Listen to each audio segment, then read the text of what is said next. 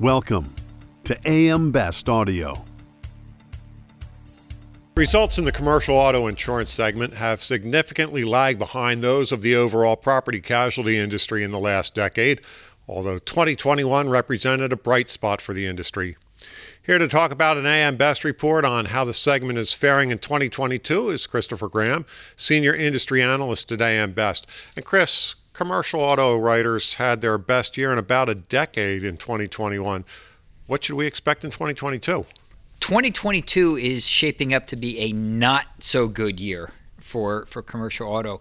What we've seen through 9 months the loss ratio is 6 points higher than at the same time in 2021.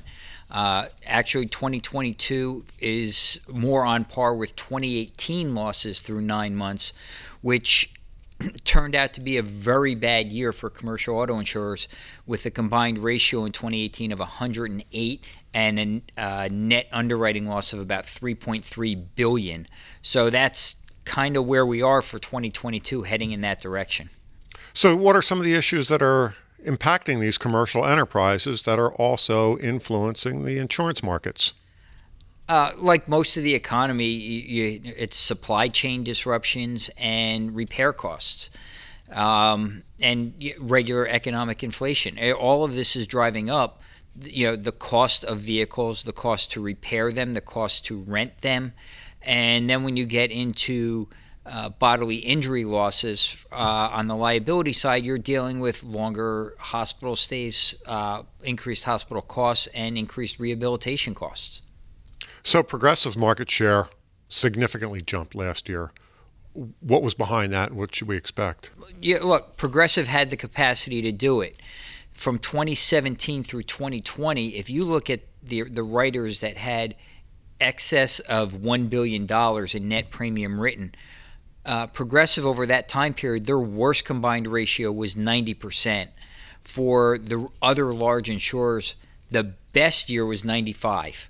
So they were that much ahead of the rest of the industry as other insurers cut their market or cut their cut back on their policies because of you know, their poor results.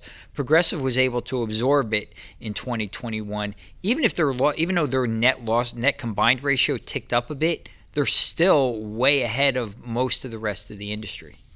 Now, reserves have consistently needed strengthening. Is that just the result of poor reserving practices? Uh, likely not. This is an interesting one. More than any other line of insurance, commercial auto seems to have been hit the hardest by social inflation in jury awards and, and settlements of claims as a result of you know, cases that set precedent. Um, the Casualty Actuarial Society did a, uh, published a study on this during the past summer, and they really found how bad the social inflation was causing lags in um, ultimate loss uh, losses reaching their ultimate level.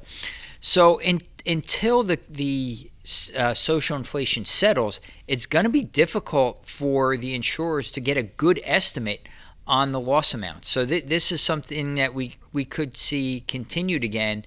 Uh, especially in our current overall economic situation, we might be prone to even more social inflation, which would lead to more reserve strengthening.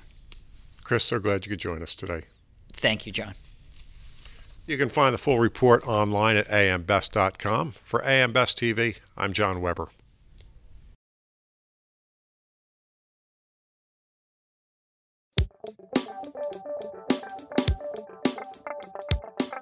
Looking to get the full attention of the insurance industry? We have the platforms that will do just that. Whether it be AM Best TV, AM Best Audio, Best Review Magazine, or Best Day. Find out more by calling AM Best Advertising Sales at 908 439 2200, extension 5399, and have a great day.